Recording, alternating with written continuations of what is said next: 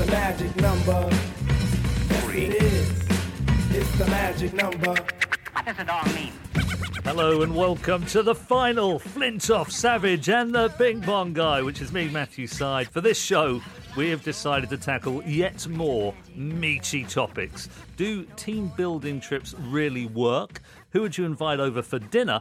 And why does sport matter? As always, a huge thank you to everyone who's got in touch over the entire series using the hashtag FredSavSyed.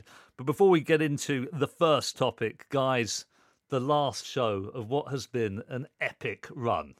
Uh, can't believe it. Uh, just one of the best things I've done in my life. Be- and basically because, In your life? yeah, in terms of media, Really? in terms of media, I would say yeah, because people actually start liking me, and I can't believe it. Honestly, the the adulation and people coming up to you all the time saying, "Love the podcast, working with great people." You know, all the backroom staff, Matthew. First time I met Matthew, great. You, Thank you, you mm, times, you, yeah, yeah, you. you. There's a um, lot of love. Serious- uh, no, seriously, seriously, it has been absolutely. The, I get up on a Monday morning thinking, "Oh yeah, great! I've got the podcast today. Mondays have been good, haven't they? Brilliant." Fabulous. I, I've really looked forward. I didn't know what to expect at all. Fred, we'd met a few times. Yeah. Got on well. Rob didn't know much about you except Well, what I've right- seen. Right. I get. Do you know when you said you, you've alluded to it a little bit before, and you said you was a bit worried about doing it. I remember sat in a coffee shop at the gym with Robbie and Jono, the big boss, when they're saying, "What do you want to do? Talk about it." Yep. Your name was mentioned, if and it was if he'd do it. But what was you expecting? Because we met a little bit. Yeah. What was you expecting when you met Robbie Savage? So or what was your initial thoughts? I, so when John phoned, I was in a cab. He mentioned the concept, talking about. Wasn't Robbie's mate, was it? Pick you up anyway. Yeah, he said, "Hey, Matthew, what do you think? I got a friend down from Wrexham." um, so when he mentioned your name, I thought, "Yeah, brilliant." And then Robbie, I think, and Robbie Savage. What I associate with him is a belligerent, slightly gobby person. What does belligerent means to say? um, aggressive. You're focusing on the wrong word there. He, he just said gobby, and you focused on belligerent. But let me give Damn some it, love, give, give some love back to Robbie because you know, I think we've become pretty good friends Yeah. over the course Yeah. of the podcast. I like you hugely. Um, I think you're an amazing person, not just on the show. I mean, me okay, this isn't going to be a loving. This isn't going to be for people listening. This is not going to be an entire loving, but you you have been brilliant away from the show, phoning up, coming up with topics, and working with an amazing backroom staff, Stan and, and Mike, the producer, who is a genius. And it's worked so well. I've enjoyed it. You know, you mentioned people come up to you and say stuff. I was at a bar on on uh, Saturday night, and the amount of people who came over and mentioned the podcast. So I think it has been fantastic. And and Fred, you've been immense too, mate. But that that's been um, amazing. The amount of people who've come up and spoken about the podcast. I, I never expected that, and I, I must admit, I, I don't usually do this, but I found myself looking at the charts. yeah, And yeah. I, I really, and it's just completely not the sort of thing I'd expect myself to do. Yeah. Checking that we're number one in sport, and then you look at all categories and you see we've held the position. Yeah. And Number one I'm, I'm expecting it to drop off a cliff. But you I know must what? admit, I've been expecting we'll be 100 soon. Can I But we say? stayed up there, so thanks Yeah, everyone. yeah, Can Thank I- you. Can I say, have you retweeted any adulation? One person from the podcast. No, Still. no, I, I might have. I, I retweeted one thing, which I, I can't remember what it was, but I found it quite funny. But it wasn't actual adulation; it was about you, and I can't remember what it was. So- I, I think it was adulation towards you. So for the for the final podcast, will you retweet one person Yes. from the podcast? break the habit of a Break life. the Do you, know, do you know what I'll do? Do you know what I'll do? Yeah. Because I, I don't agree with it, and for people who don't know, I, I just can't get my head around retweeting on Twitter when you get a bit of compliments. Yeah. That's, all, that's all we do, isn't it? That's all we do, yeah. But it's the equivalent of walking down the Yeah. street saying, "Look at me, how good I am." Yeah. But what I will do, Yeah. I will retweet the sickliest tweet tweet we get about the series. Okay. A real gusher. Yeah. Okay. Topic number one. This has been sent in by George Dunn. After England trained with the Marines, hmm. George wants to know do team building trips actually work? What are our experiences? What have been the ups and the downs? Fred, what's your take on this? Pointless. Absolutely pointless. Well, You don't think that you get to know each other better, that you develop certain characteristics What by can help? being shoved under some water by an army man? Why? Why do you? Have you I'm- been on it? Have you been on any? Yeah, I've been on them. Complete waste of time. It's time I'll never get back. Right, these team building exercises, you're part of a team. You're playing sport. You're doing the one thing that you wanted to do. Yep. I went on one. First one I went on was to the Lake District. It was December. It was cold. I um, I got pulled into the office early doors for not taking it seriously. I was watching people. Who, who was the coach? Um, the coach was Phil Neale, because I was with the under 19s, who Yep. then went through the England stuff with me. Yep. And I can't even remember who the coach was. That's how good it was. But you got dragged in. You weren't. Phil Neale pulled me in the office because I wasn't buying into it. Mm-hmm. We was pushing people through pieces of string between trees. I, I, I can't I can't remember as a kid growing up watching the television thinking, you know what I'd want to do when I get older? I want to play cricket, but above all, I want to push people through pieces of string and trees. we had this other one where me and Rob Key, right, what you had was you, you you was on a harness and you had to trust your mates to pull you up. Mm-hmm. And then meanwhile, you're putting beer crates under your feet to see how high you can get. Yep. So it's a trust exercise. I'll be honest, I didn't trust half the team. and being hoisted up on beer crates didn't make me trust him anymore. So what me and Keezy did. Big we- crane for you. That. Oh yeah, well, me, and Keezy, me and Keezy started running a book. yeah, but on then- who would get the most? Yeah, but then we started match fixing and kicking crates and pulling ropes. So we got dragged in the office for not taking it seriously. So what, Pointless. what was the call? Which uh, was that when you're under 19 under again? 19s, and then I went on one. I was having um, I was having a shocker with with Lancs. I was in the second team, and I needed to get my career back on track. So I asked to go on the academy with the young kids Uh-huh. when I was 23. But before that, they had a team building exercise at Sandhurst. Yeah, Do you know the, the military base. Yeah, where they, they train the captains. So me and Keezy were, were, were there. And half of it was we're going out first thing in the morning, we're doing manoeuvres, yeah. we're staying out overnight with a survival ration pack, and then we're coming back the following day. Uh-huh. So me and Keezy, we, we've got these rations. I said, Rob, this is not enough. We, we can't we can't survive 48 hours on this. I'll nip to Sainsbury's. So so I, I nipped to Sainsbury's, right? I bought big bags of crisp and M and M's, and I'm stuffing them in my bag. and we get out on manoeuvres, and I, I've been given a group of people. I'm I'm a team leader. Oh right, so I've got Keezy. I think Harmy might have been there. Stephen Kirby, a couple of others. And we got these heavy bags that the military carry. And they're heavy, Yeah. Yeah, They're, yeah, heavy. yeah. they're heavy. I'm not signed up for this. I'm not. I, I carry my own cricket bag, but I don't need this. So we set off, and the grounds of Sandhurst are massive. Yep. We got old kit on, we're in camouflage, and we're walking through. And I've had a look at the map. And I've realised that we've got to go, we walk about 20 miles in a circle. uh-huh. And we've got to stop off at different checkpoints to do team building Yep. exercises. So I've said to the lads I'm looking after, I said, lads, I've looked at the map. We're going in a big circle. I don't know about you, but these bags are really heavy. Let's just stash them, right? Stash them in this bracken here, and we'll get them later in the day, right? So I said, take the crisp out and the M and M's though. So, so we're, we're walking through Sandhurst on a jolly, right? What I didn't know was all the trainee captains they've been out all week and they're wet through, they're starving, Yeah. and then we're walking through whistling, eating M and M's off and round, and saying we can't because we'll fail. So we, we carry on. We get to the first checkpoint, and there's these oil drums and pieces of wood where you got to balance them and walk on them. So I'm leading the group. Lads, come on, checkpoints here. Let's go over.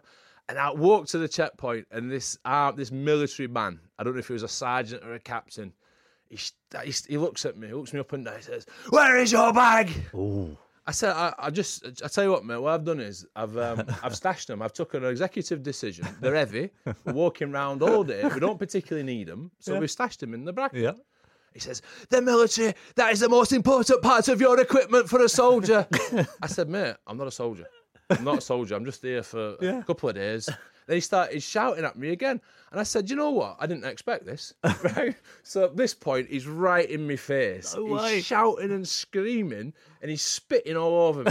and I'm just saying, Yeah, I'm using my initiative. Surely you're gonna you're gonna help me out for this. And he said, No. Next minute, he makes some call on a radio two dummies turn up on stretchers, 100 kilogram dummies. I had to oh. carry these around now for two days. Oh, It's like, hang on a minute. So we, we did all this team building. What would have happened if you would have said to him, "We're just going to leave the dummies here"? Then they'd have got the England management and I'd they'd have all, it'd all kicked up. But you know, the, the one thing about it was, right? We did all this, and I was rubbish at it because I've got no interest Yeah. in any team building exercise. Yep. I, I get to know people, but not by carrying dummies or pieces of string and trees. Yeah. The people who were best at doing that As soon as it hit the fan on the cricket pitch, Yeah. went hiding, disappeared. But they're mm-hmm. good at string string challenges. Rob Key had had him next to me all the time. Steve Harmison every day of the week. Yeah. I never forget Stephen Kirby though. I love him to bits. He didn't carry this dummy all day. And then we got to end. And then they're all waiting, and he- all army and all managers. he grabbed one end of it, started running. Come on, lads, let's push it through. Come on, push it through. It's off. I'm crying out loud. No, I think what it is, I think these teams now have such big budgets. They think, oh, we need to spend something. And if we win, I can point back to this visionary idea that we sent people to Sandhurst. In actual fact, what is it going to do to the competitive edge when you're on a cricket field? Absolutely nothing. Have you had any experience? Oh, the team building. We see with cricket, obviously they tour a lot, so they'll be away for months at a time together as a group. Yeah. But in football, obviously, you will not be together for a large period of time unless it's a trip away. Mm-hmm. And I just think, uh, just from my own personal experience in teams I've played for, the team building trips away were basically uh, a chance for professional athletes to get hammered. Sim- sim- simple as that, you yeah. know that, and to get hammered. Uh, and I wasn't a big drinker, never Mm-hmm. have been. So for me, you know, it- whether it was Dubai, whether it was, um, you know, Mallorca, Marbella, La Manga. La Manga was the Mm-hmm. one when we went with Leicester City, um, and it was Stan Collymore with a fire extinguisher. Do you remember? No, go on. It was in all the papers when went to La Manga team building trip. Martin O'Neill stayed at home because he didn't like going away with the with the team. Mm-hmm. John Robertson took us with Steve Walford. Anyway, the lads were hammered on the plane, hammered on the plane. Mm-hmm. Get to the hotel, beautiful hotel. Um, one of the no, no, I think it was Rosenborg was staying there. All very professional. We get in an English football side. You know, all the lads were hammered. It was Yeah. embarrassing, really. When Really? You look back now, embarrassing. That continued on. Went out that night. Even more drink was involved. Get back to the piano bar and Mm-hmm. Stan. You know, and and I- and I, I like Stan. Um, you know, he got got a fire extinguisher, let it off, sprayed the whole room. People, on the, yeah, people. It's in the. It was all made national headlines in the newspapers. You know, it was the foam. Everybody, all in dicky balls were dancing, all covered in foam. We got sent home, and basically it was it was drink fueled.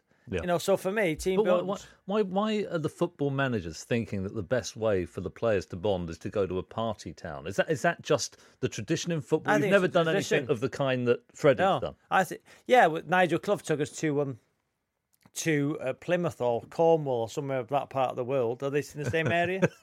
No, they need each other. Yeah. Um, um, it was um, cliff jumping. So basically, Cliff jumping. And to be fair, that was the that was good because that was a fear.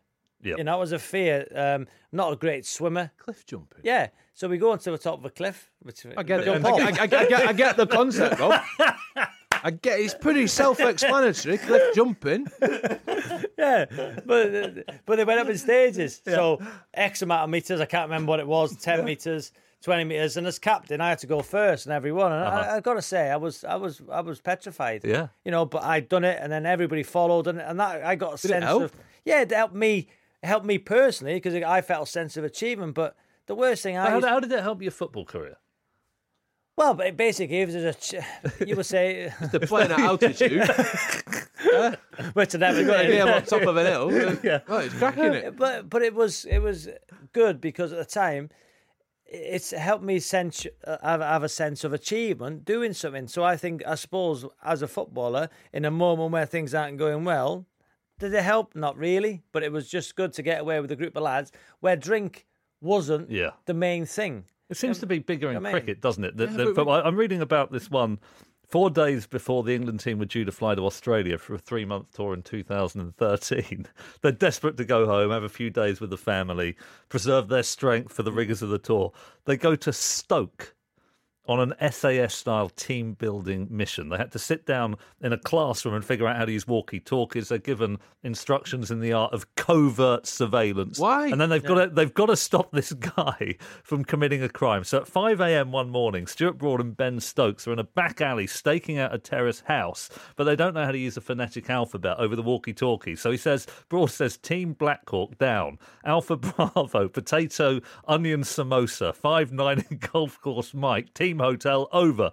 The next day, They've got to eavesdrop on a chap in a pub on the edge of Stoke. This is Stokes, Boyd, Rankin, Prior, Cook, and Pietersen sitting in an old fashioned boozer. Jonathan Trott is outside. keeping an eye on the possible getaway. What happens? He gets surrounded by a crowd of people asking for autographs, and he misses the whole thing. So they have this days What is of that about? completely Yeah. meaningless Uh, lost me activity. well. Well, get it nets. Go on interview. Exactly. Go on bowl. Go But on why catch the a few. infatuation in cricket? I don't know. I don't like it. Don't ask me. So wait, imagine you're a coach, Fred. You, We talked last week about how you are um, mentoring your boys who are very, very good at cricket, and I think.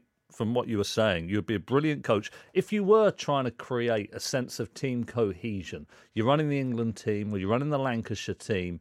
Would it just be practice in the nets, or would you do anything a bit out of the ordinary to get them to bond in a more successful way? I think it's a dangerous thing when you try and get people to bond. Yeah. Because you're not all going to get on and, Yep. you know, I'm doing a covert mission with Kevin Peterson. you know, what, what's that about? Or Jonathan Trott on a walkie talkie.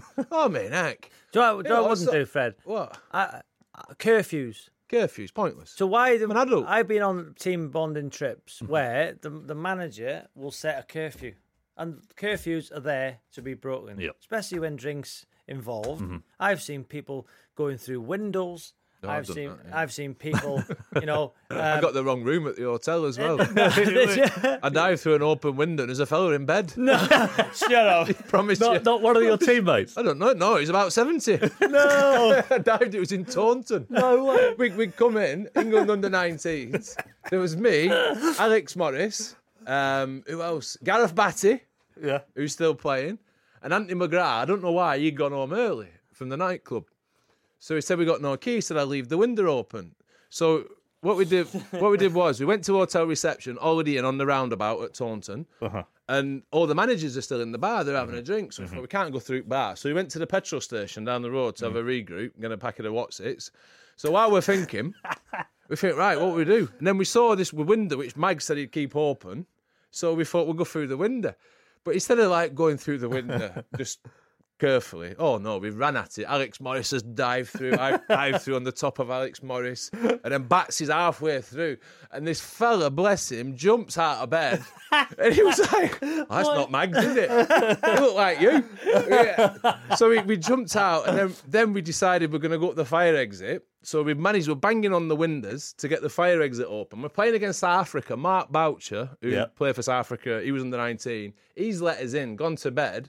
As we're walking through, alarms have gone off, so security have now come it's to get fire- us. no so, way. So we got rumbled anyway. Yes, I, so I think curfews are the worst thing because, you know, they're there to be broken, and, and you know, you, you go against the rules. I've had managers waiting reception, counting people in, knowing that they're late.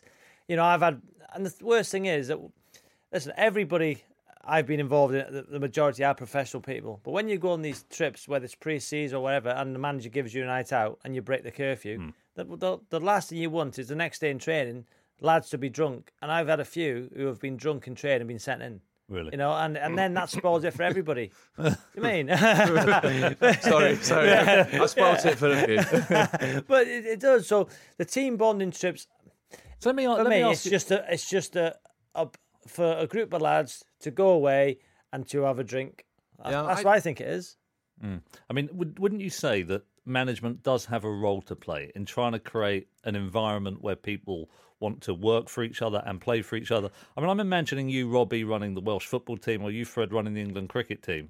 I'm not thinking that closely about Robbie running the Welsh football team. what would you do? You wouldn't have a curfew, but you don't want, as management, the players to be hung over when they come in. How would you Yeah. ensure that they were doing the right Do, thing? do, do you know if if you're a footballer or you're a cricketer, right? I, I presume that all the way through your childhood, your life mm-hmm. has been building up Yeah. to do this. This is the one thing that you are so excited about doing. Mm-hmm. This is the one thing that you've worked for all your career. Yep. So when you get there, I think you mentioned a second ago, it's down to the coach to create an environment where everybody wants to be involved in with a common goal, which is Yeah. winning and being successful. Mm-hmm. By going to Sandhurst or going to Lake District Yep. and swimming in Lake Windermere, you're passing the book. You're not doing your job. It should be an environment which you've created anyway. There should be nothing more satisfying that brings you together more than the sport in which you're doing. So, like, else, Bumble was able to do Oh, that. You felt that, yeah. Mm-hmm. He didn't get it right all the time. But because everybody wanted to play for him and everyone respected him, Mm-hmm. they got involved. I, we, we went on one with Lancs um, to Oakham Brook. You know, we did the Krypton Factor Assault course. Mm-hmm. We went to do the Krypton Factor Assault course. It turned out to be fun. It was, a, it was quite a fun day out. We didn't get much of it, but it was fun. But I turned up late. I'm not very good at them, so I've turned up late. I had a Porsche Boxster. I turned up with roof down. And it was cloudy. To be fair, with the, felt- si- the size yeah. of you, you'd have to have the roof down in a And Porsche I, I, I felt a bit rough. I've been out the night before, so I've, I've rocked up. All the lads are ready to go off on a run before they do the assault course. I've turned up, got smooth FM, burning out, roof down. The army lads aren't having it. So I've got out, I've shut the door, just left the car in the middle of the car park. So just give us a second, lads, I'll be with you in a minute. To which point, he just come down on me like a ton of bricks. Instead of doing what we were going to do, Mm-hmm. We did probably three or four times more. So all the lads were like, not happy. Yeah. But I, I, I just I don't I don't get it. I, I Yeah. don't get why they're going on covert missions. I, I, I, I, I just can't buy into so it. Don't you think they want to seem imaginative? And actually, getting people to play better at cricket or football, that's quite a difficult thing to do. Whereas you go away and say, oh, I've taken them to the army, to the SAS, we've given them cliff jumping, where you go up a cliff and you jump off. Is that it? um, it sounds kind of innovative, doesn't it? But actually, it's a distraction from what they should Do be know- doing. One of the things which I like, I, I really do, and I don't, I don't know what it's like in football because it's a different sport and players move clubs. But if someone needs to motivate themselves Mm-hmm. or needs motivation, I don't want them in my team. Yeah. Go away. That's that's the motto the SAS Yeah. use as well. If you need motivating, you- you're not right for what we're doing. But I, I really like being surrounded by former players. I, I like to listen to their stories. Mm-hmm. Yep. I like feeling part. Former cricketers rather than ex rowers. Oh, don't even get me. I've, I've been there on a team building exercise at Leander Club. Did you? Yeah, pulling a stick, easy, easy. Pulling a what? Pulling a stick, The- rowing. Did, did have happened there and then. Was that in England? uh, England. team building? yeah, I got I got so drunk the night as well. Oh, I, I could still, I could still, I could still do it hungover next morning. hey, I didn't get knighted, right? but I can't even remember what I was saying. What was it? About, uh, I think I interrupted you. I, I, I like listening. Do you know when you? Yeah, to me, there's nothing better for a Yeah. Lancashire lads to Yeah. sit around and have dinner with all the great Yeah. ex-Lancashire players, Yep. and they all talk about what Yep. it means to them and how much the club means, and they talk about brilliant. their experience. I agree with you. England were bad at doing it, but Andrew Strauss has brought it in. They had Mm-hmm. an England player. I didn't go actually, I couldn't go, but they had an England former players dinner. Mm-hmm. I think that's so f- better I than going to the Leander Club and doing a bit of rowing or you know- climbing a tree or. That's what I'd do now. you know, if I was not manager, agree. I, yeah. oh, I I think. was- I, do you know what, Freddie? That it's so powerful because it's not just you hear somebody who's achieved great things and you can draw personal lessons from them, but the, the fact that they played in the same team in the England team historically, it makes you realise that the pride and the honour of being a part of that dynamic. I think that has so many different dimensions to it, and of I, responsibility as well. exactly. I And mean, I think that, the All, that- All but that, trans, that transcends Yeah. Whatever you think about someone. Yeah. doesn't matter if I like you I don't like you. What we're doing is bigger than that. Yes. And then when we walk out on a field, we got one common goal. Yep. We don't have to be mates. I don't mhm. want to push you up a tree. I don't want to mhm. go and have a pint with you. I don't want to mhm. have dinner with you. But when you're out on that pitch, I would do anything for you. Yeah. That's what you need to create. Ro- Robbie, when it comes to international football, I mean, am I right in thinking the team dynamic's are really important? There's a real honour to representing your country, unless you get the call Well, uh, during, during the close season. But Mark Hughes was was he good at building that team dynamic? Brilliant. But as I said in previous podcasts, you know, it was like for the first three or four days, it was like a stag do. You'd, you'd Yeah. rush to get there. The drinking mentality was there. If you didn't drink, you didn't feel part of it. You know, but I remember Mark Hughes said a great, um, a great statement once. We were playing a, a game, an important game, and as before, when the lads would meet up and have a drink, there was this huge, huge game. I remember he pulled the captain Gary Speed, and then Gary Speed um, told the lads, and he said, Sparky said, and Sparky was Mark Hughes, said, mm-hmm. Speedo asked him, could the lads go out? So he said, listen, you got a huge game coming up. I know, I know you'll do the right thing. So basically, mm-hmm. that was the words the manager used. So Yep. then in your head, you're thinking, I know what the right thing to do is. Mm-hmm. You know, some of the lads still went out, but I'm led to believe, but most didn't. Mm. So the right thing to do was not to go out. Yeah. So, you know, managers always playing games here, always testing your psychology. Going back to what Fred was saying, the fact that he was a, a Welsh hero himself, he played for the I never wanted to let him down. So whatever he said, I'd have done. Yeah. Do you know I mean? Because he was my hero, as we as we spoke about. I think that the All Blacks do it really, really well. They they take the shirt and they want to leave it in a better place because they see that their responsibility for playing for this team. There's national pride bound up with it. They know about the history. They the embrace history. the culture as well. They do, and that's such a powerful thing that builds team cohesion. I, I, I think that is a much more powerful thing than these arbitrary, superficial team building exercises that sound good but actually don't do much. Well, I m- I remember when the Aussies went to Gallipoli. yeah, and they Yeah. went there and whether, you want to call it a team building exercise but you got the sense that when they went there they realized or it reaffirmed what playing for australia and what they're representing Mm-hmm. as opposed to you know what if we go there me and you are going to get on better I, Yeah. I i don't subscribe to that we went to Ypres in belgium and we went round and we saw the ceremony, we saw the graves, and we saw all the English soldiers who were given. And there's a life experience Yeah. and a national pride yes, that was far greater than I didn't get on with any of the lads any better. yeah, sure. I, I to be honest with you, I got on with them worse because I slept in one morning and missed a bit and nobody got me up. So I was seething. Um, but yeah, I, I think from that point of view, but come on, don't tell me. I, I swam at Windermere for one of them and I won because I was cold. It was nothing to do with trying to not let me teammates. And it was freezing. It was December. Yeah, well, I think Oh, give me a I- break. I, think we got a I- conclusion here. Team building exercise is complete waste of time. so two motivational quotes. Same bracket for me, yeah, that point. dead right. But a successful novelist. A body at the bottom of the staircase. Beyond reasonable doubt. The new podcast phenomenon from BBC Five Live. Download and subscribe now. Uh, topic number two. Now, this was inspired uh, by Stephen Powell, who, who came in on Twitter. You're hosting a dinner party for yourself and three guests. Which three people would you invite? But Robbie, I understand you got a twist on this. he got a twist? Yeah, so I was thinking about this, Matthew. So basically, we we got a party, a dinner party, and there's us three, and we can invite three people. We got a table of twelve, like that, my math, right? Us three and th- three each is nine. All right. nine Oh, yeah, 12, I- yeah, it's fine. right? So, so basically, Should give him a round of applause? Yeah, yeah, good. That's good. So what we've got to do, three people. you Was can- maths you- one of the seven GCSEs? Um, yes, it was a B. Um, so basically, the three people you can invite, you can either like all of them, you can dislike all of them, you can like some and not others. Yeah. Okay, so So- so uh, so you can choose people you want to be there, and others like a dinner party from hell. Are you going to kick us off with one? then? Yeah. So, but what we've got to do is, Matthew. So I'm going to ask you who your first is, but what, and then you've got to ask Fred. Fred asks me. Yeah, and we go around like that. Okay. But what you've got to do, you've got to impersonate the person. Oh. You can't tell us who it is. You Oh. can't tell us who it is. So, so, You- so, we've so, got so to Matthew, guess Matthew does it in the voice of the person. and then introducing himself Yeah. to who I'm going to be, Yeah. and then I'll introduce who I am, and you can, yeah, Yeah, uh, but, you can't gonna say the person's name. So you've got to try and do it as your best. But Matthew, I'll be upless. Fred will be No. quite good, I think. So you've got so you Do, do- do I do it in their character, or do I have to be them, be them of their voice and their character. But you can't s- say as who you are. So your first guest, Matthew, at our dinner party to end. To, There's a knock on, Thanks- there's a, there's a thanks knock for on the let- door. thanks knock on for the letting door. me know. There's Thanks a for knock letting on me the know, door. Rob. ready, Come on. ready, ready. guys? Don't mention the war. That's Matthew Syed. guys. He's coming to himself. Don't, don't mention the war. I mentioned it once, but John I think Cleese. I got away with it. Yes. John Cleese.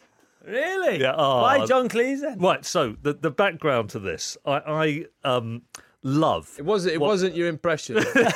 it was when you said, "Don't mention the Yeah, war." exactly. I don't. I. I, I don't know if you realise you're on radio because your hands were going. Then. What- what- what- And his legs were kicking I up. don't know what you're doing. Like, oh, oh, oh. I was trying to get into character. I'm going to perform CPR. So you know John Cleese, what he's done as a as Fawlty a comic. Towers. Fawlty Towers, Monty Python, Them all. Life of Brian, um, Oh, Life of Brian's Meaning of of my Life. favourite all-time films. So I think one of the most important cultural influences, somebody I have loved, I can recite Fawlty Towers almost off by heart. And I've always wanted to meet him, always wanted to meet him. So I'm in a cafe in Chelsea, near where he happens to live, called, called uh, uh, yeah, you- look, you you two, do you- you two. Do you go anywhere where they charge Yeah. less than a thousand pounds a square foot? yeah. yeah. Where, you- where are you from? Well, originally? Yeah. Reading. You forgot that, hadn't you? it was Royal Ascot last week with your friends. This week he's in Chelsea with John Cleese. Oh, man, heck.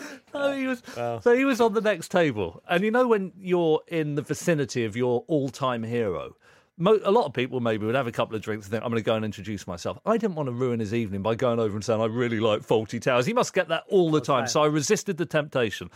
Got home and my wife said, Why didn't you just go over and introduce yourself? You've always wanted to meet him. Then, about six months later, me and my wife are on holiday at a hotel in Bath. Is, is that all right? No, it's posh. Okay. Is it Hotel Devan? no, Is it a spa? it was. Yeah, there you go. It's a very small hotel.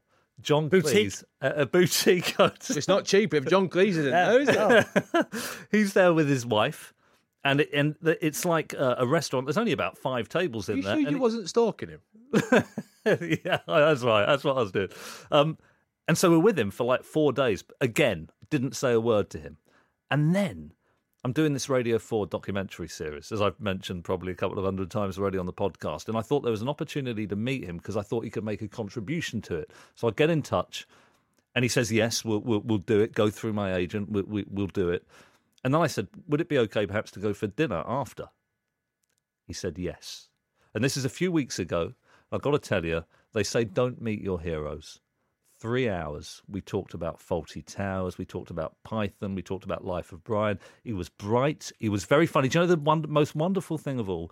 He was so kind and generous with, with, with his spirit. It's just the two of us sat in this restaurant. He asked about me, about my life, about my family. It was. Did you mention the podcast? I mentioned the podcast, um, which he hadn't listened to, unfortunately. He'd never heard of you, which Really? surprised me. Yeah. So he's- Why are you pointing at Freddie? Robbie. but it was it was just incredible. I told him stuff about me that I don't think I told. So you know, we talked last week about friendships. You know, we've been a lot of email touch since I'm open. He will become a good friend. That's your first guess. That's my first. So, It's John Cleese. so Matthew, now So, who are you going to invite, Fred? It's a pleasure to meet you, John. Ladies and gentlemen, Robbie Savage. Elvis Presley. Yes. Elvis, Presley. That was Matt Barack Obama. yeah, do you know? I Barack thought that Obama. for a moment. Do it again. Uh-huh. Barack Obama. Yeah. That's a fantastic quiff, Robbie. Who was that? That was his brother. Elvis Presley. I love Elvis Presley. What, go on, why? Um, it started off. I left school. I'd signed for Lancashire when I was 16. I was going to play the following year, but I didn't get paid all winter. Yep. I wanted to go to Australia and play cricket, but my mum wouldn't let me. She said you're too young. Yep. So I got a job behind the record counter at Woolworths in Preston. Elvis's Essential Collection came out, and I was hooked. Yeah. Couldn't stop listening to it. Oh, it's, it's He's cool as well. So come on, Yeah, Rob, who's your guest? Yeah. So my first guest is Nicky Clarke. Nicky Clarke. Gail Platt. Yeah, uh, Gail Platt. Who else? An Afghan hand. Who else? Anybody else? Anybody else? Anybody else? my first guest. So I'm going to talk to you, Matthew. So, Matthew, I just can't say my essence.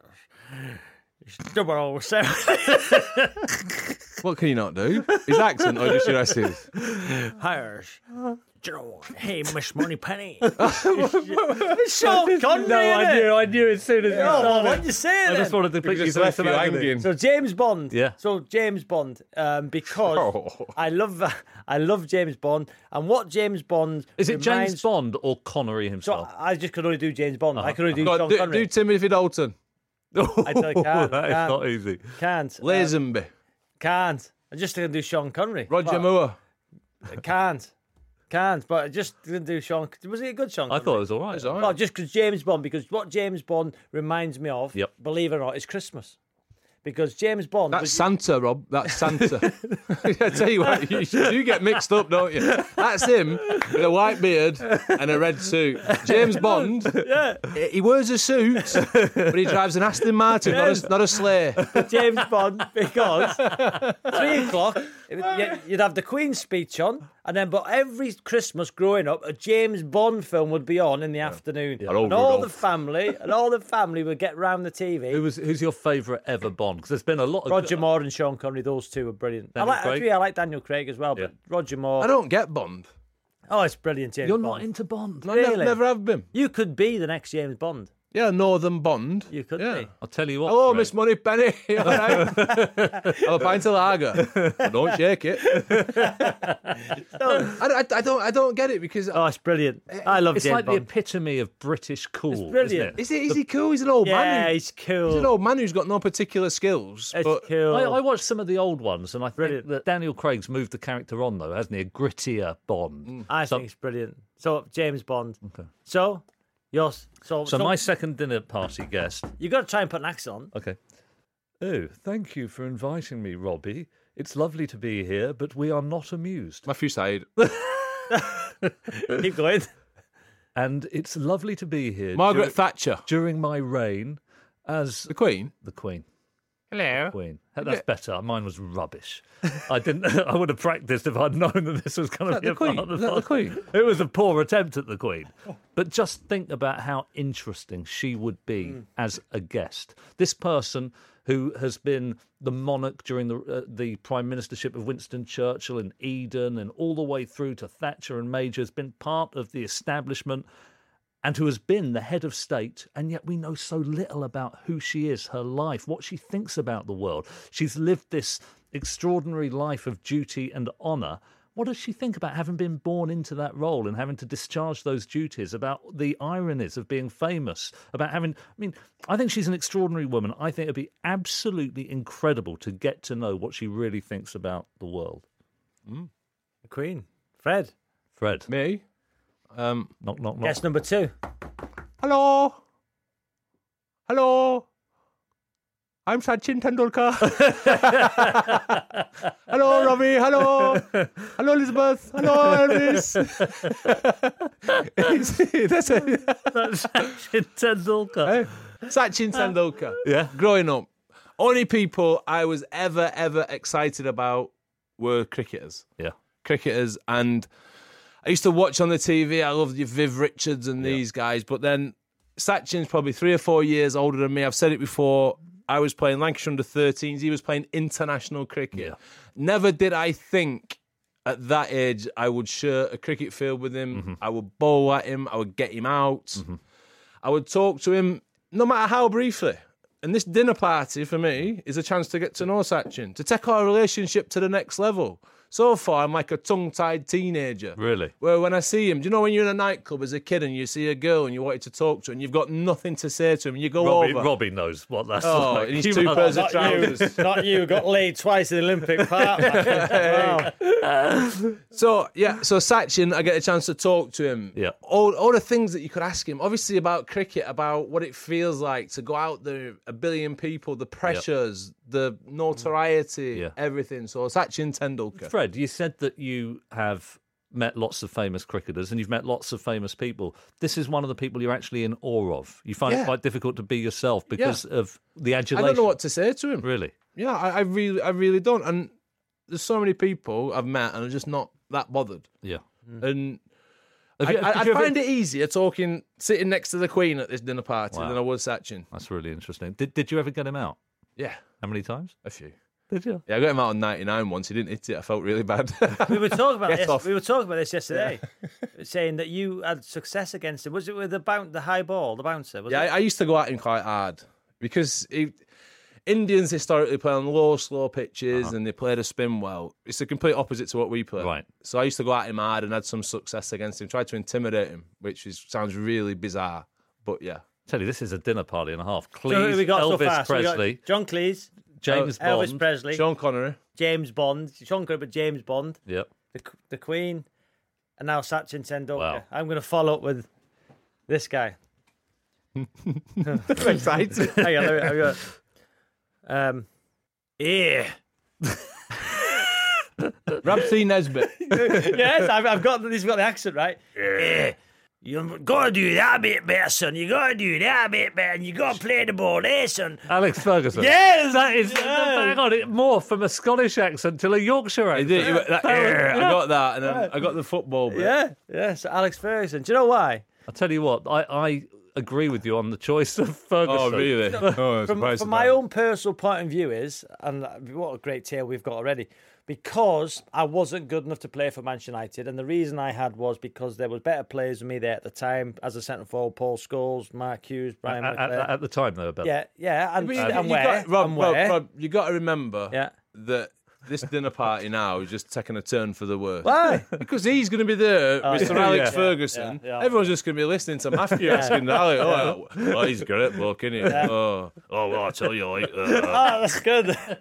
that's better than mine, friend. That was a brilliant. But and I'd like to know what he thought about his pro. How was his process of Yeah. recognizing that he wasn't good enough, and it was a right decision for me. Of course, it was. Mm. But then now, what I'd like to say now is, if if I, what did he think of my career in terms of? Hang on, you're not going to ask him about how he created the most successful English team in the history of the sport. wants you're gonna ask him Robbie about why. You're Yeah. going to ask But we him know why, that why they let you go. But we know that. But from my own personal point of view, it's my you know he's my guest. closure, bit of closure. uh, closure, Yeah. a closure, saying when I played against his size, did he think I would have achieved what I achieved in terms of playing 350 Premier League games? And Yeah. what was the process of him letting me go? So, and looking over my 20 year career, was there ever part of him would have thought, do you know what? Maybe, maybe, just. I don't think it would have been, but it would have been great to know, wouldn't it? and it was interesting that in Yeah. that team talk, At least that he wouldn't have it- to stay long, would he?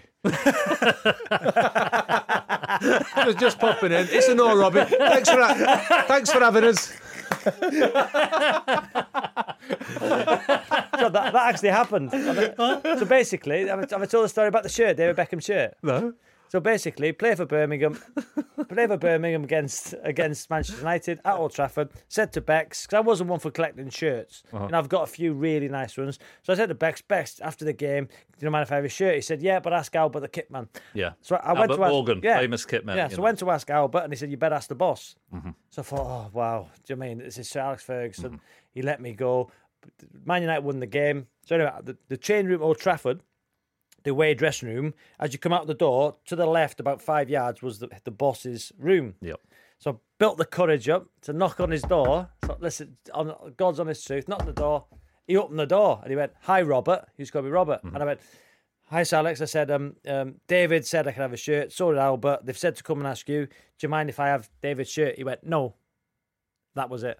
What, no, he don't mind, or no, you're No, not he having just went no and shut the door. In other words, no, you can't have He it. said no. He just shut the. He just said no. I went oh, right. Oh, oh, oh, thanks, and just turned around, and walked, and the door was shut. Interesting, Rob. that Yeah. when Why do you want him at your dinner party then? Because I want to know. obviously don't like you. Well, to me, it's just Well, no. well, it's interesting. So, so you really felt quite nervous and intimidated knocking on the door of Sir Alex Yeah. Ferguson. He has that aura, does he, amongst football? Of course, of course. Sir Alex Ferguson, the most successful manager, uh, with it, probably Brian Clough, who I held up there with Sir Alex. But it was just like, wow, I built all this courage to ask for a shirt, and it was no. That was it, simple as that. And then I lived next door to him for six months and never seen him once. What? Lived next door to him for Did six you? months when I first moved to What, Manchester. did you? Yeah, next was that? door. Never seen him once. Never seen him. And I suppose about the drive of the guy. When I left my house, he was eight, always up early. He had gone, and when I got back, he wasn't there. He, I, um, the work ethic, that guy. What, what you know, the guy is a legend, obviously, but I'd love him at the dinner party. I um, I, I'd like him at the dinner party as well because I- I'd like to have a little chat with him. Mm-hmm. I really would because the last time I saw him, I really embarrassed myself. Oh, I, I'd had a few too many, Uh-huh. and it was at a function where we mentioned the other week with Colin Montgomerie, and Sir Alex was there. Mm-hmm. And even though I'm not a United fan, I'm not massively into football. This is Sir Alex Ferguson, someone who, as a sportsman, you have so much respect for, Mm-hmm. and you don't want him thinking you're an obed. so I would like to have a chat with Sir Alex and say, look, that wasn't really what I'm like. Yeah. I really would. Yeah, really. Yeah, oh, there really would. So we got great. but just, just last thing on Sir Alex. You, you played at United for quite a while. But I never played as, youth as a, as a youth, as a youth Yeah. player, did did you ever get to know him? Did you feel that you knew him as, as a human being at all? Not really, no, not really. It was Eric Harrison, you know, fantastic. What- but what a coach he was. What a coach! It was Eric Harrison more. Um, so no, I never really got to know Sir Alex, but you know, I wish, I wish I, I, I could have. Matthew. So so far we've got. Who were you first? John Cleese, John Cleese and the Queen. Elvis, Elvis and Sachin. Sachin, James Bond, and Sir Alex. Matthew, your third one. Let this let Fred. Let's Fred. let let's let this one go a bit. Yeah. Close your eyes and I'll kiss you. They gotta do in the voice of the person. tomorrow. Um, I, I don't I can't I can't do it. Well, keep singing. It- it- Keep singing. okay. Keep singing. Ooh, it- it- yeah, it- it's it. I can't, I'm struggling. Um, Really? Come on. Thank you. How do I do it? How do I do Paul McCartney? Well, You've ruined it now, haven't you? Um, I don't even know what a Liverpool accent. sounds- I can't, I'm trying to think how to go. Yeah, calm down, calm down. I would like to come in for. You reckon Paul McCartney oh, I that? can't do it. Like, you, is this is this Paul the reason? McCartney, you've just, you've just done Paul McCartney as Harry Enfield from the Scousers. Calm down, Eddie, calm down. They do do, don't he do, Paul? They do do, don't he do, eh? Bumming heck. Paul McCartney, Calm down, calm down. calm down. How many times have you heard Paul McCartney talk about stereotyping people? Your, your next one's probably going to nick a few wheels off some cars. Oh, my word. Calm down, calm down, Paul McCartney. all the songs he's sung, all the music he's written. I, I was okay. You're the, the person you want at a dinner party, who you hold in such high esteem. The one thing you come out with is calm down, calm down. Matthew, uh, why Paul McCartney? Sir Paul McCartney. Yeah, Sir Paul. Sir Paul McCartney. The reason is because I think he came from a tough background, working class background, and through drive, initiative, brilliant teamwork with John Lennon, I think he changed the world. The Beatles, the way that they changed the, the nature of the 1960s, the brilliant albums he put together with Wings, some of his solo career. I also think he's interesting because that first marriage to Linda, apparently they didn't spend one night apart. Such a solid, brilliant relationship. I'd love to find out about what motivated him, about the songs that he thinks were the best, what it was like to be in the spotlight in that extraordinarily transformative era, the relationship with John, but also with George, who was a brilliant songwriter. I think he's very close still to Ringo. I'd love just to know all about that. I'd love to get to, and I, I, I do respect him a lot as a human being too. Andrew. I- although I tell you what, that accent is just embarrassing. yeah, it was. Andrew, your third and final guest. I have come to have an intellectual conversation with Robbie Savage.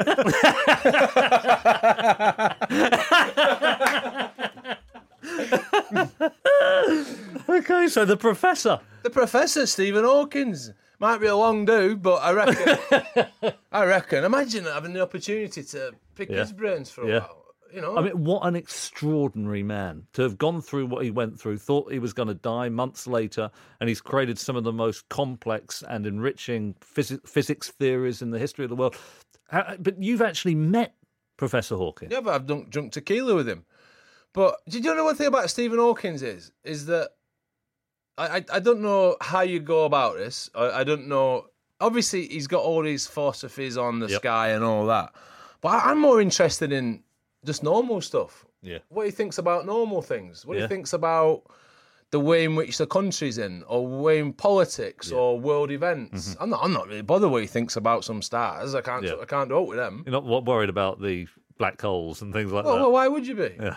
But yeah, I think Stephen Hawkins. I, I I don't know what I'd say to him. I don't know what he would say either. Do you know? I think that's the nicest thing about Stephen Hawkins is where my other one's Elvis. Mm-hmm. I know what I'd say to him. We'd talk about music. We'd have a sing song. He'd get the guitar out. We'd all wear a jumpsuit. and then you've you've got Sachin Tendulkar, which will all be cricket. Yeah. But Stephen Hawkins, Yeah. I've got no idea. I have no, literally no idea. Great point. This public figure, we don't know much about his politics and, and what he thinks about the world rather than what he thinks about the galaxies. Because we get all these people, don't we, who have forced opinions, Yeah. who've not even got an ounce of brains he has. Yep. Well, I'd love to have a chat with him. Brilliant. Last one. So my last one, I, I don't, I can't do the accent because, Well, what you could do the others. but he's he's English. But he just Do an like English accent then. well, uh, it's- but it's a bit controversial because I don't know if it is controversial, but We'll just do it and the, we'll tell you. the reason why I- I'd have this person is right. So, good morning, Britain. what was that? good morning, Britain. Oh, Coming up today, we've got this. That's horrendous, isn't it? You know who it is? No, keep going. Good morning, Britain. Susanna, Susanna, what we got coming today? Susanna, Ben Susanna. Shephard. No, Um, you know who it is, guys. no? I don't, I don't know. Um. Dan Walker. I'll tell you what. I, I'll tell you what. Arsenal, Arsenal, Wenger out. Wenger out. Well, where's Piers Morgan? What was it? Piers Morgan. Piers it Morgan. Piers Morgan, Do you know why? So we've got we've got a great football manager. We've got football people. We've got sports. We've Yep. got singers. We've got actors. Mm-hmm. We've got the Queen. Piers Morgan. You imagine him at that dinner table. This, what he would get out of people, and for me, because I see a person on on Twitter who gets so much negativity, Hmm. but he believes in what he does. He believes in what he says. He sticks to his guns. And I've texted Piers on a couple of occasions saying, you know, thanks for, for um, helping me out. I've asked him for advice because his the negativity he gets, but he just gets stronger. It makes him stronger as a person. And I just love to get into the mindset of somebody like that who has who's been through a lot downs and he's now he's got lots of ups. Yeah. Do you know what I mean? So for you know- me, Piers Morgan. I think it's I think it's an interesting choice because that thing about being um, widely castigated in the way that he has been. I mean, take Alastair Campbell. We were talking about abuse on the social media. We've been really delighted to actually get some love and affection on social media too. So it's not all bad. But Alastair Campbell i- is very abusive. But he said he's never blocked anyone, and he, he reads it. He wants to know what people are thinking. And it does make him stronger, so long as he feels that he is okay with the decisions that he's made. I think Piers Morgan is the same. I've got to admit, I, I I don't think I'm strong enough to constantly look at abuse. I'd find that very difficult. but Pi- Piers, uh, and you know him well, Freddie. Um, Are I you just, friends with him, Fred? Yeah, I, I am. I won't have him round though. You wouldn't. No, Why? no. Do you, do you know why? because because, because He would start a fight with everyone. Uh, It'd be No, a great it'd match him at it'd the be a bit- table. It'd be a bit overpowering, to be honest. It'd be brilliant It'd be at the table. overpowering. Would he not too be brilliant dominant. at the table? Oh, he'd ask the right questions, wouldn't he? Oh. He would. Do you know, I mentioned Cleese earlier, and I had the most wonderful three hours of, you know, three of the most wonderful hours of my life with them, with, with him. Um, can you pick somebody that you've met, spent a bit of time getting to know, and you thought, you know what, that was just so uplifting. That was something I'm so glad that I've, I've Oh, done. P- uh, mine was Piers. Was it? It, what, I know people sound straight out. 'cause we- Are you we trying can to get talk- on Good Morning No. Britain? Or have you got, some, what, you No. got a book coming out? We can talk about Is this for the second series of the podcast? We've done heroes. We've done with Mark. Everybody knows that. We've done sports. We've done all that. But wrong perceptions of people. I I didn't know Piers Morgan at all. Seen him on the TV. Heard, seen him on Twitter. Thought, wow.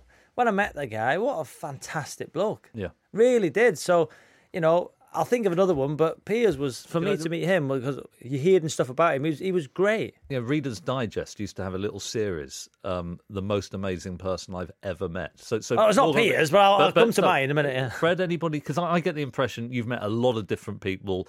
You're not in awe of many of them. Tendulkar's an exception, but is there anybody that you've met and spent time with and thought, you know what, that I'm so glad. Merv Hughes. No way, the Australian bowler. Merv Hughes. Amazing. Big tash, Yeah. big character. Again, I, I think people people love to hate him. He's like a pantomime villain, everyone. But then I got to know him when I was in Australia. I spent time in the jungle with him when I did that show. And he's got one of the biggest hearts and one of the nicest people you could ever meet. So uh, this is I'm a celebrity. Yeah, Get me out of Australia. the Australian version. Hughes was in there I had with you. three weeks with him, and he started off annoying everyone because he was farting and burping, and he's just a real Aussie larrikin. Yeah. And I knew him, and I knew what he was like, but it was interesting to see the impact he had on everybody else over that. After a while, everyone saw through that, and then just saw this bloke who's so generous with his affection, with his time and caring. Yeah. Um, Merv Hughes.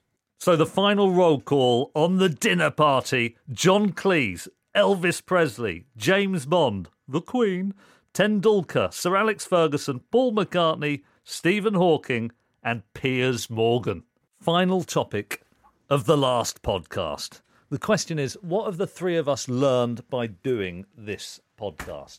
I've got to say, I think personally, I've learned quite a lot. You know, when we started doing it, I wasn't sure if it was the right fit. I wasn't sure if I might find it quite embarrassing. I didn't know what kind of questions I'd get asked. Frankly, those first two or three, I felt very much outside my comfort zone. Two things that I've massively learned from you two is you've got to be adventurous. You've got to take risks. Freddie, you, you, you in particular, Robbie too for sure, but you've done musicals, um, you're doing acting. You're a coach of a cricket team. You started your own business. You're constantly reaching out and challenging yourself. And I know you do it. You, you seem like a natural, um, and you are very talented at what you do. But what strikes me about you is you do things, you take it seriously, you practice hard, you prepare, and then you deliver. And I think I've learned a lot from you. And if I get an opportunity to do something that takes me out of my comfort zone in the future, I think I'll be prepared to take it in a way that I wouldn't have done at the beginning of this run, Strictly. with the exception of Strictly. Robbie. What have I learned from this podcast? Well, I think this podcast has given us the platform to have a period of time where we can get to the bottom of subjects when in, in the, the industry we work in you might get five minutes but this these topics have enabled us to show our true colors to help people i think as well. And i i, I go back to the um the um mental um, health podcast we've done and there's so many people saying that we've helped them which for me to help people from a podcast and for people to you know um or tweet me saying i had my exams you got you three got us through my exams. And you know for me to to have a sense of helping people through positivity, um, emotion, um, and people. For me, as I said before, a bit of adulation. In fir- one of the first time in my life, saying people actually have taken to me. This podcast has enabled me once again, four or five years later after Strictly, to people to think. Well, yeah, do you know what? He's actually all right, and it's really, really helped me as and, and give me confidence again. Do you know, that's one other thing I've learned, by the way,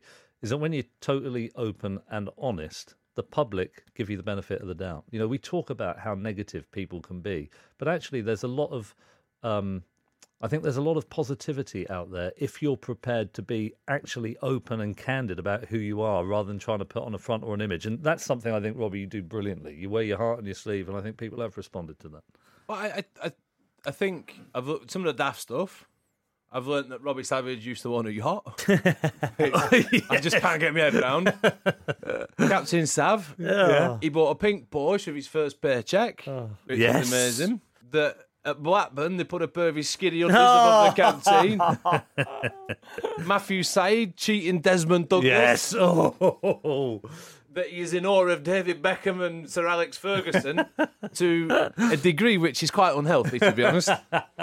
But Fred, do you know what? In this podcast, I, I think you've opened up where people will see you on the on the TV and they'll see you. But I know you as a person quite shy, quite insecure. But on this podcast, you've really opened up, and I think it's been a fa- fascinating trait for you to see you really opening up on on something. Do you know? Do you know one of the things I found about it is is that I've I've really enjoyed it, hmm. and I'm actually really comfortable in doing it. And whatever subject we talk about, whether it's mental health or John Terry wanting a big fanfare or what, whatever it may be, I feel quite comfortable talking about it. Hmm. And I've realised that I actually know a little bit more and I like sport a little bit more than I thought I did. Yeah. I seem to know a bit more and have opinions on things. Mm-hmm. From listening to Robbie, um, I think there's been certain times in this podcast where I've got a bit frustrated with him.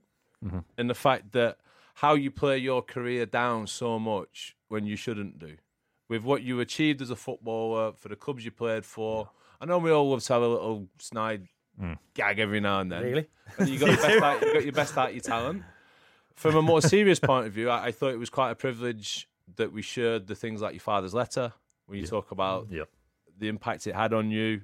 I think that, that there's special things that mm. you just can't you can't recreate. the specials that the, Yeah. the mental the mental health podcast the three mm. of us you know as as freddie says to, to be in the room with you two and to, to speak about my father and freddie to go to tell people what he went through your own personal things you know i think that was such you know and it give people in, people the opportunity to speak out as we had so many tweets on it it was it was amazing And with, with Matthew, sorry Matthew, and with Matthew, I, I found myself talking different. I have a conversation with you. We talk about subjects, mm-hmm. and I know you're a bright lad, and you've you've written books and black books and all that, and I hope the sales are going through the roof. But you, you find you find you, you find yourself entering conversations that you might not necessarily do, and you you provoke thought in a way in which I don't really have. You push buttons, and then you offer an opinion, and then I've offered opinions on things which I never thought I had. Um, and do you know the one thing which I've really enjoyed? Seeing Matthew when when he when he came. The, cl- it- the clothes were rubbish the whole no, way no, through. no, no. But you're a journalist, and you've got you you've done certain things in certain areas, and it's all quite regimented or it's all mm. quite controlled. Mm-hmm. But I think the more we've done this podcast, and I think we talk about this for all of us, is that you've started to give a lot more away. Mm. Mm. And you've started to talk about things which affect you and things which have influenced you. And I found that fascinating. I think that's probably when I look at the podcast and look at the numbers and the charts and all that and wonder why is this so? And I think that's one of the main reasons because I think as it's grown, we've become more open. We talk about things, we talk about the way in which we feel. And I think people have identified hmm. within themselves between the giggles. Going back to Matthew, Fred, you know, when we discussed this podcast and, and you know, John or the boss said, Who would you like? And Fred come up with your name, Matthew. And I've got to say, when, you know, because for me, growing up, the Times newspaper was like the Times, you've got to be so intelligent to, to write for the Times or be in the Times. I thought you'll be too clever, too, you know, too It's gone downhill though. aloof. do you know what I mean? Too aloof. And I just thought that would I get on with you? But I've got to say that the way you've helped me and encouraged me, and now I see you as a friend because I'll phone you up now about different things. And Yeah. you know, if I, if I, if, I, if I'm bored for a couple of minutes, I think, oh, I'll ring Matthew because you I know, got, a, I got a minute. Is- I got a minute. You were just giving a, that's a Yeah. backhanded compliment. If I'm bored Yeah, uh, and nobody else is answering, yeah, but Oh, Matthew will the there. taxi I'll give, I'll give Matthew a ring. Yeah, but for, but if, because I think now I trust Matthew, so I will phone Matthew up now for advice. You know whether this podcast continues or not, we we don't know. Um, but I've just got to say that my relationship with Fred's got stronger and tighter, and now is unbelievable. Hmm. And in Matthew, I've got a new friend, which I'm I'm pleased to say. Well, thank you.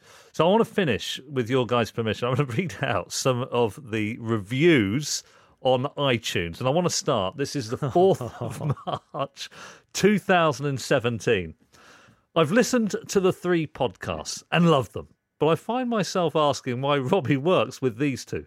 In my mind, they hold him back.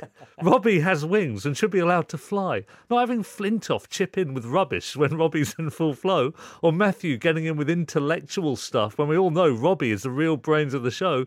Great show, but lose the hangers on, Rob. This was from Sav the Well, Ram. listen, obviously, I think that might have been twisted a little bit by somebody in this room who might have wrote a review because when I said in one of the previous podcasts that when our things were going against me, I put a false name on a website and So said, you- "Well you played, did- Rob." Are you, are you, this, You brought didn't do this. Doing it. that was it was you. You already Oh, said come someone in on, Robbie. Room, Phone's there, you've owned up No, that now, haven't you? Pathetic, Savage, pathetic. But also, no, you got more? This is Lee Rob 87, 11th of April. Huge fan of Freddie and have always wrongly disliked Robbie. But this podcast completely turned me around on him. He's not that big a donkey after all. So I got teeth like one. and then he says the ping pong the ping pong guy was a perfect choice to moderate these two buffoons. I've got to give one. This is the one. Neg- there's a few negative reviews, not that many. Dominic M. Clifford, boring, dull nonsense. thanks, Clifford. Final review, and thanks so much for posting them in. Finney73. Syed is excellent as the glue that holds everything together, posing excellent questions, providing an insight into life as an elite athlete, summarising with eloquence. As for Savage and Flintoff, they're pretty good too. Is that you finishing with that one? Is that all right? Oh, it's narcissistic, I think's the word. Yeah, talk about you, Nice. Matthew. Why not? I could just like to say, Fred. I think you've just said it. Stanley, yeah. we've given Stanley a bit of stick, haven't we? Yeah. Throughout the podcast. It's nice, isn't it? We, we, we get the chance to do this, but Stanley researching, Mike, Yeah. John Orr give us a chance to do it. So a big thanks to everyone at BBC Five Live as well. Thank you to all of you in the gallery. Guys, thanks to you so much. And thank you for listening. You can download the podcast for extended versions of all the topics we covered on this week's show at the Five Live website and all the usual podcast places. You'll find all of the podcasts we've recorded through the entire series. You can still use the hashtag FredSavSyed to get in touch with us. If you could leave a review on iTunes and give us a rating, that would be great. But for now, from all of us, goodbye. Flintoff, Savage, and the Ping Pong Guy. Thank you for downloading the Flintoff Savage and the Ping Pong Guy podcast. If you like what you hear, then why not have a look at what else Five Live podcasts have to offer at bbc.co.uk forward slash Five Live. Great podcasts deserve a great platform. That's why Pocket Cast delivers a beautifully designed, simple, but powerful experience that offers more control. It's the premium app for podcast listening, search, and discovery. And it's now free. Download Pocket Cast today at pocketcast.com or find us in the Apple app or Google Play stores.